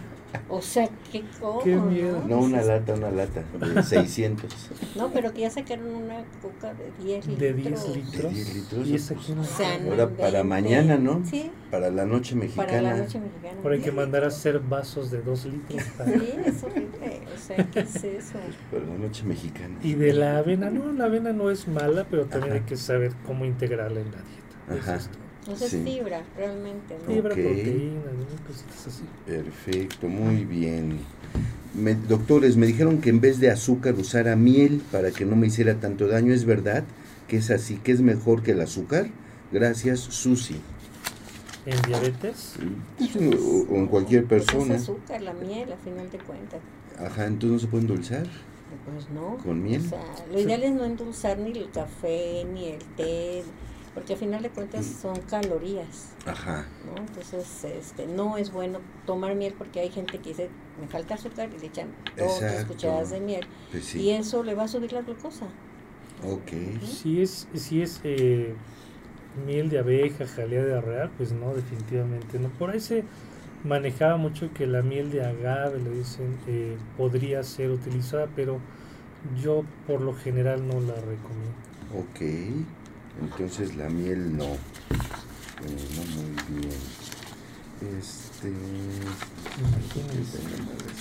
Pero no hablamos de las otras complicaciones doctor, de la diabetes, hablamos de la retinopatía diabética que causa ceguera, problemas renales que pueden este, hacer que deje de funcionar el riñón y que haya una diálisis. Sí. Pero también hay una parte importante, la neuropatía diabética. Sí, por supuesto, ¿No? alteraciones del sistema nervioso. Y en la Exacto. historia de la diabetes, los primeros datos de lesión suelen ser en, en las arterias más pequeñas del cuerpo. Y esas están en los ojos, de ahí la retinopatía, están en el riñón, eh, afectan al sistema nervioso, que no solamente son los calambres, sino a veces también eh, dolor de estómago, gast ah, Gastroparesia. Ujú. Eh, pero esos son los, los que se empiezan a, a presentar desde que inicia la diabetes, aunque no se sienta nada. Eso es importante aclararlo. Podemos no sentir nada y ya tener daño. Y si esto sigue avanzando, entonces se empiezan a afectar arterias más grandes y ahí es donde empieza más el riesgo cardiovascular o de otras características.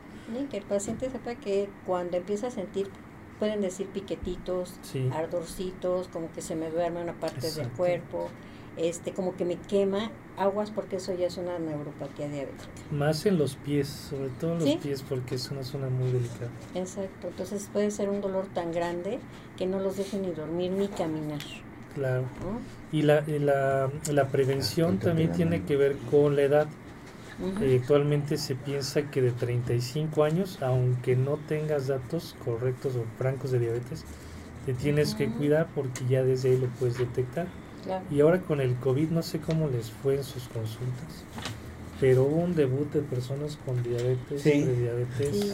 No, y impresionante. diabéticos. Descontrolado. Con- no, no, además con, con neuropatías. Sí. Se puso muy feo. Sí, Sí. sí, sí. Y se hizo una- un, se abusó del, del uso del corticoide y pues obviamente el paciente diabético Bueno, es que parte del manejo el era el tratamiento, corticoide claro. Ujú. por, por la cuestión respiratoria. O que se sabían, no se sabían diabéticos, se desencadenó la diabetes que ya la traían Sí. y obviamente pues a partir dice yo desde el COVID me hice diabético por el COVID. No, Ajá, sí. ya lo traían y obviamente los tratamientos que incluían corticoides pues hizo que se encadenara ya plenamente la diabetes, ¿no? Claro. Sí, que bueno, que recuerda que, que parte del manejo de, de COVID uso de Los corticoides por la, la cuestión respiratoria y entonces Que eso puso las cosas a futuro más feas de las que ya teníamos. Así ¿no? es. Ya tenemos una tendencia ascendente de diabetes. Viene COVID, obesidad, COVID, hipertensión y la mezcla hizo algo como un, un impulsito más hacia. Hacia un incremento en la y, y lo que sí también hubo mucho sobrepeso también por el sedentarismo Exacto. que, es que, que- ¿qué hacías? Más que ver televisión y comer. ¿No? No, y los que trabajan o trabajan todavía en home office, Sí, pues igual sentados sin caminar siquiera, ¿no? Sí, sí, sí. Comiendo, claro. comiendo, comiendo, pues sobrepeso, obesidad. Y la ansiedad te creo que tienes más. Claro. preguntas ¿no? Sí, mira, dice, los sustitutos de azúcar son dañinos y, eh, este, y más los de aspartán. Es una pregunta que hace Berenice Ramos. Sí, por- del, el uso del, del eh, aspartame, sulfame, sucralfato, Ajá. maltodextrinas, en exceso puede tener sus contraindicaciones Sí. importantes. Bueno, hay muchos artículos en esto, Ajá. pero decían que para que fueran tóxicos necesitaban eh, tomarse cantidades, Cantidades sí, más de 80 sobres, por ejemplo, de Splenda, ¿Al día ¿no? o a Sí, la al día, al día, al día. Ah, sí. ok, yo me tomo dos. No, No, nos entonces, falta no ¿no? Está bien, está bien. Sí, es que como todo, la, la gente sataniza Sí. o, Sí. o habla mal de las cosas cuando, cuando no son. Si no, ya, ya hubiesen puesto warnings en la FDA, Ajá, sí. las- en, los colegios. Y entonces, pero cuando son usadas racionalmente, pues este no hay tanto problema. ¿no? A lo mejor en nutrición pensamos que no es tan bueno para los niños. Eh, es, es que se comporta un poco diferente la glucosa que los endulzantes derivados de la fructosa, que son distintos. Sí. Porque la fructosa sí puede estimular cambios, sobre todo en el mecanismo del apetito y saciedad. Ajá. Te llenas menos y necesitas comer más. Y eso puede generar distorsión, no directamente Ah, al ok, control de la glucosa, pero sí al ¿Como comportamiento. cuál es ese? Una marca Pues comercial. casi todo lo que hasta la salsa, acaso tiene el famoso jarabe de maíz al Ah. Fíjate Sí. que, que pasó un problema con la industria refresquera, Sí, con la alta fructosa. Sí. Yo, a mí me tocó participar en un estudio con la Universidad de Stanford con la alta fructosa. Ajá. De hecho, empezó, que fue cuando se cayó la industria azucarera en México. Empezaron a usar alta fructosa Sí. para la industria refresquera. Y México es el primer país consumidor de refresco en el Sí. mundo. Buta también. Entonces, sí, Ya, además, es- además. ya déjenos en. Entonces, Entonces, este, pues una, una fama pues, nada gloriosa. Eh, me, me invitaron a, a participar en ese estudio. Entonces, este, ¿qué fue lo que pasó? Aparte de que se cayó la industria azucarera aquí en Ujú. México, Sí, porque les era más eh, como edulcorante el alta fructosa pues, era más económica y endulzaba más Sí. Eh, empezó a producir mayor índice de Sí, obesidad por mucho, sí.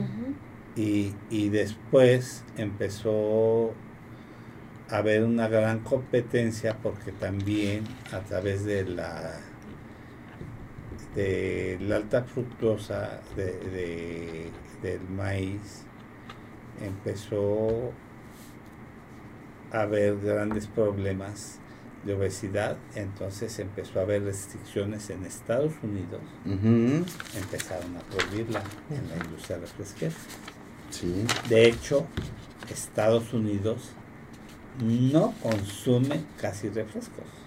Tú vas a, a los restaurantes y la gente pide agua. Porque además, el agua que tomas en las casas, sí, tengo, que, tengo a, a mi hijo que, que tú lo conoces ahí, sí, Iván, sí, sí, que vive allá. que te trajo tus playeras. Sí, muchas gracias. Este, Iván, o sea, sueño Tú con- tomas agua. eh, Yo, yo, yo le tengo pavor al agua de la llave aquí. Sí. Yo No, sí, cuidado. tomamos, pero eh, dice papá, el agua de aquí es 100% pura. Ujú.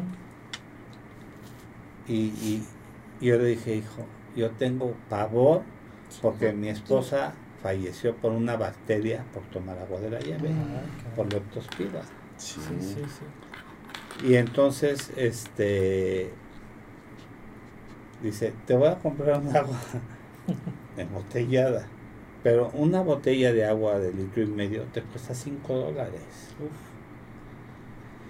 Pero ellos tienen unos filtros, pero además el agua corre que, Ujú. que toman de la llave es certificada por eso. de pureza.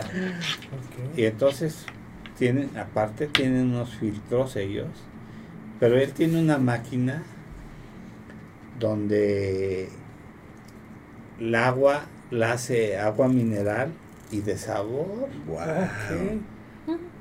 Y entonces este es impresionante, o sea, las tecnologías. Él, él vive allá, él estudió en la Universidad de Stanford y vive allá en, en Palo Alto. Y este es impresionante, o sea, la calidad de vida y la calidad de agua que tiene. Claro. Pero ellos cuidan mucho esas cosas. Entonces él, pues, no me dejaba tomar refresco. Y, y decía, no puedes tomar refresco aquí, papá. Llegábamos a un restaurante y yo me moría por tomarme una Coca-Cola sin azúcar y me decía, no, un vaso de agua. Y ahí están obligados a darte vaso con agua. Y aquí también están obligados los. Claro. pero te ven feo. Si tú pides un vaso con agua, porque no lo estás Sí, consumiendo. no, Claro. estás ocupándoles. Exacto. Pues y hay más entonces, preguntas. Eh, mencionaron algo de la metformina. ¿Podrían mencionar qué es la metformina? Gracias, Dan. Doctores, ¿por qué las personas diabéticas tienen fallas renales, se quedan ciegos o se quedan sin pies? ¿A qué se debe? Gracias, Fabiola. Sí, pues lo comentamos hace un momentito, Fabiola, gracias. Eh, una de las principales lesiones que provoca la diabetes son las pequeñas arterias del cuerpo. Y recuerda que las arterias transportan nutrientes, oxígeno, ciertas sustancias que hacen que los órganos trabajen adecuadamente. Si no existiera ese flujo de sangre, pues el órgano no puede sobrevivir. Si entonces el conducto que transporta la sangre está afectado, se afecta la circulación hacia el órgano y se daña. Esa es la razón. Y referente a la metformina, pues es un medicamento que le ha encontrado la medicina muchos usos y aplicaciones en el tema de la diabetes, pues ayuda en primer paso a mejorar los niveles de glucosa en sangre. Oye, hay, hay otras dos preguntas que se están repitiendo mucho y no es mía. O sea, desde aquí dice Pedro, ¿el alcohol es malo para los diabéticos? ¿Por qué dicen que tiene azúcar? Si me lo tomo sin refresco o jugos, ¿es mejor? Gracias, Pedro. Y otra dice, las bebidas energiza- energizantes y Gatorade tienen azúcar, son buenas, son malas. Carlos, sí tienen azúcar. ¿el Gatorade? Mucha azúcar. Sí, ¿Y no son electrolitos? Pero Sí, es- y el alcohol, obviamente, que todo tiene tiene una mucha alta azúcar. cantidad de calorías. ¿El Gatorade? No, el alcohol. El alcohol. O sea, Ok. calorías, glucosa, Ay, y ahora para el Sí. 15, ¿qué vamos a hacer? agua. Agua. Agua vas a sin jugo y sin coca para que no tenga Ah, tanta azúcar. Horchata y Jamaica. Sí, Ah, sí, por lo pepino. Exacto. O como en el maratón, ¿no? Que les ponían su Ay, piquete en las bolsitas. Fíjate, Pues con razón aguanté, con razón llegué a la Por meta. eso llegó a la meta el doctor Gabriel. Hay quien llegó dos días después. pero Se perdió. Oye, Alex Betka Betancourt nos está haciendo una pregunta, él es fan destacado. Saludos a toda la mesa, tengo desde el 2020 con diabetes, afortunadamente está controlada, pero tengo una duda. Todas las mañanas me tomo la glucosa, la gran mayoría de los días tengo un promedio de 110, ya en ocasiones tengo 90, incluso 120. Mi duda es, ¿cuál es el máximo para decir que está controlada la glucosa? Porque en una ocasión pequé y tuve 143. Por haber pecado. Pero es malo que alguna vez tenga 143. No, una vez no. Digamos a la quincena. ¿No? Es que haber pecado con una guajolota. Ah, Alex BKS, de del grupo Rapsodia. ¿Pero vive en Cancún o No, viven aquí? vive ah, aquí en aquí en ciudad. Entonces sí fue guajolota. Que es guajolota. Ah, gente que no Ah, la guajolota es la torta de tamal. bien sabroso. Mi querido ahijado, pues, que sea que te has de haber comido. Ajá. Pero no, normalmente él está muy bien controlado este, con Ah, ok, perfecto. 80, 130 es lo que buscamos, ¿no? ¿Sí, en un diabético? Sí, ah, desayuno. excelente, bueno. Perfecto. Y la glucosa nunca amanece exactamente igual. Diario Ah, cambia por muchas razones. Oye, ¿con cuántas horas de ayuno hay que hacer una glucemia? ¿Cuál es lo, lo correcto? Pues mínimo 8 horas, ¿no? Mínimo y máximo. ocho. 12 horas.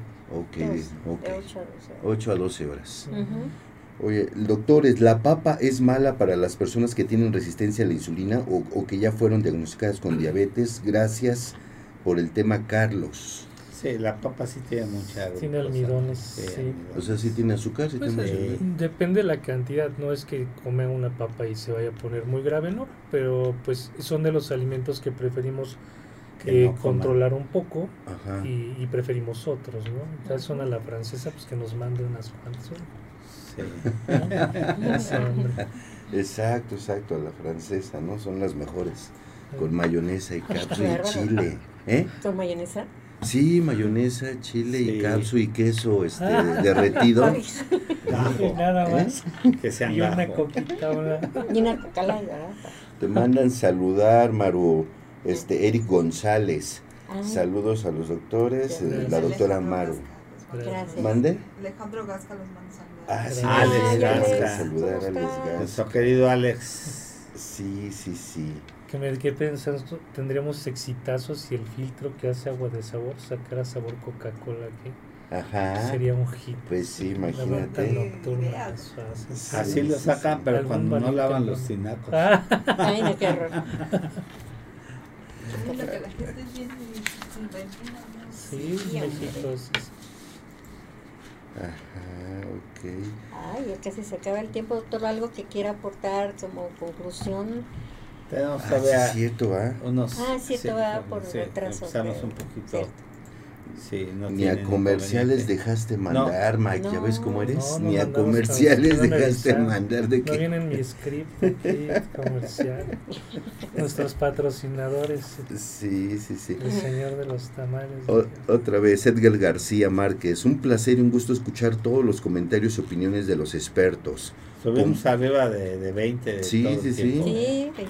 Muy bien. Con base en ello y como paciente con diabetes, tengo desde hace 16 años, bien controlado, me tomo la libertad de recomendar al público en general.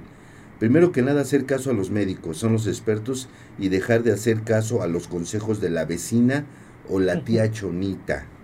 Segundo, no abandonar el tratamiento médico. Tercero, hacernos responsables de nuestro autocuidado. La diabetes es una enfermedad cuyo control depende de las decisiones que como pacientes tomamos. Cuarto, para tomar las mejores decisiones tenemos que informarnos al respecto. Se llama educación en diabetes. Sí. Quinto, ah, no, ya no, ya no hay quinto. Si estamos educados, podemos tener una buena calidad de vida sin privarnos de nada y realizar todo lo que nos gusta. Gracias. O sea, este, Edgar, es lo que dice. sí. Muy bien. Muy ¿Dónde, bien, muy dónde te pueden encontrar, este, Mike. Miguel Ángel? A mí me pueden encontrar en persona, en vivo y a todo color, Ajá. en el Hospital Ángeles Santa Mónica, en Sí. el segundo piso de consultorios, con mucho gusto. Dejo mi teléfono por si a alguno le interesa, es el 55 8400 9057. Tenemos ahí el centro para atención al paciente con obesidad y enfermedades crónicas. Somos un equipo de 12 especialistas y seguramente eh, podemos apoyarte en lo que necesites. Muy cerca de Hospital Español, estamos caminando a 10 minutos en coche, en dos minutitos ya está. Perfecto, claro que sí. Claro que sí, claro que sí. ¿Y ¿Lo puedes volver a repetir? Claro que sí. Hospital Ángeles Santa Mónica, para referencia junto al Metro Polanco. Esto es diario, de lunes a sábado está la consulta abierta para ustedes. Segundo piso de consultorio. Desde las 7 de la mañana empiezo, doctor, y a veces terminamos entre 8 y 9 de la noche. Ave María Sí, Purísima. ese es ¿Y un... vendes globos los domingos o qué? Vendo Vianney para shoes y Tupperware para las guajolotas. Que no se enfríen. Jugos de naranja y de zanahoria. Y de zanahoria. No, por Dios, no. Hay que generar consulta. Ah, ok. Sí, sí, sí, No, sí, para sí, nada. sí, sí. Qué amable, muchas gracias. Pues sí, es, es muy importante. eh, ¿Qué consejo les puedes dar a, a los escuchas eh, cuanto a la alimentación? Porque es muy importante, sobre todo, que pues que, que no se dejen llevar por las por las cuestiones comerciales que escuchan. Sí, por favor. Claro. Sí, por favor. Yo creo que la, la pregunta y con la que cerraría mi participación agradeciendo el espacio es eh, quién debe atender la diabetes. La diabetes se tiene que atender por personas que estén capacitadas en ello, que estén preparadas para dar ese tipo de atención. Y esto no solamente inclu- incluye al área de, de la nutrición, que es la mía, sino evidentemente los especialistas médicos endocrinólogos, internistas, aun cuando cualquier médico tiene la responsabilidad de prepararse lo suficiente para atender a la diabetes. Igual los médicos deportivos, entrenadores, eh, los psicólogos también participan muchas veces de estas enfermedades. Eh, y en base a eso, pues las recomendaciones más certeras siempre van a venir del profesional de la salud, no porque no tengas el derecho de obtener opiniones diversas, ese es tu privilegio y, a lo mejor eh, una buena forma de, de mantenerte presente la enfermedad en tu vida, pero cuando la quieres resolver, pues pon tus manos en, en, personas, en profesionales que realmente pueden marcar la diferencia a tu favor y no solamente te hagan eh, creer ideas que, que, no siempre y habitualmente no son sustentables.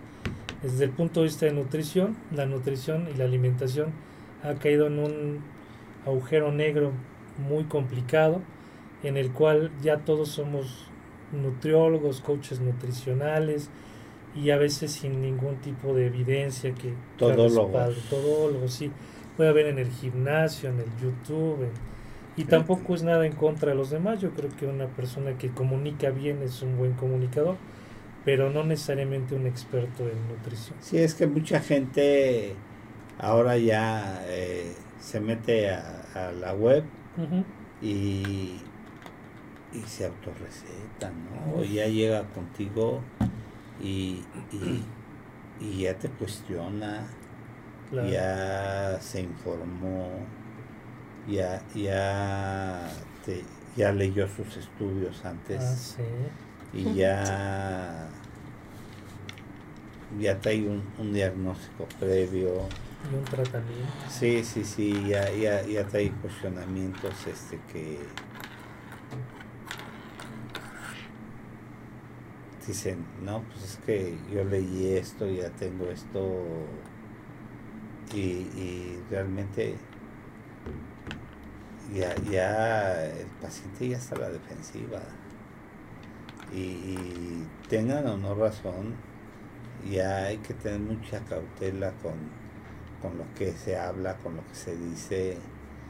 Eh, recién me, me llegó una una orden de un tribunal por parte de la CONAMED de una paciente que yo atendí después de que esta paciente había sido eh, sometida a una cirugía bariátrica de una liposcultura y una lipotransferencia por un cirujano aquí de Polanco. Pero pues yo la, cuando la vi, llevaba toda la herida abierta, con unas lesiones posteriores, anteriores y ahí con oportunismos. Yo solo la vi en una ocasión, luego la vio cirujano plástico, pero el cirujano que la atendió pues no se hizo responsable ni cargo y entonces pues yo la vi en noviembre, el cirujano la atendió en la operó en octubre la semana pasada me llegó la petición de, de, la comisión de de, de Conamed. De Conamed. Ajá, pero que vayas a dar tu opinión nada no, que, que mandar un resumen clínico de que, que había hecho yo. Sí. Y hasta ya la del cirujano plástico que la atendió después, porque demandó al... Entonces, este le va a ir como en feria porque ya tenía otras demandas previas y está obligado a reparar todos los daños. Y pues yo, yo solo la vi en una ocasión, puse todo el historial que vi, esta, esta chica yo la conozco desde niña, pero pues ahí puse, y hay que ser muy cuidadosos con lo que se hace. Ahora ya con los expedientes clínicos, eh, sustentar y, porque le mandé lo que le mandé, lo que vi.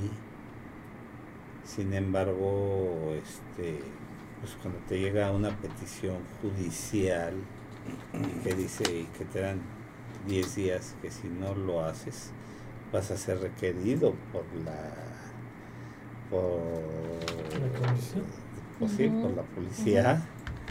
No, dice, no, sí, ningún problema por hacerte el resumen.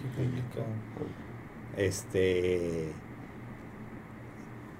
hay que tener cuidado con, con, con, lo que se dice y con lo que se hace. Sí, las dos cosas. imagínense si, si con el nivel de expertise que, que tienen hay que tener cuidado, pues alguien que no, que no sepa hacer las cosas, pues qué riesgo tan alto, ¿no? Sí, sí, sí. Oye, aquí hay otra pregunta, la última, si se puede. Sí, sí, Este, claro. ya vamos. tampoco es mía, ¿eh? La barbacoa sí la podemos comer si se es diabético, gracias Pablo. Pero nada más los domingos, ¿eh? Exacto. Sí se puede, ¿no? Es- Yo creo Sí, que sí, todo se puede taquito. comer, nada más Pero que... en, ta- en, fri- en taquitos fritos, con, sí se llaman flautas. ¿Esa se puede o Yo no? creo que todo se puede comer estando controlado Ajá. y, y en forma racional, ¿no? y O sea.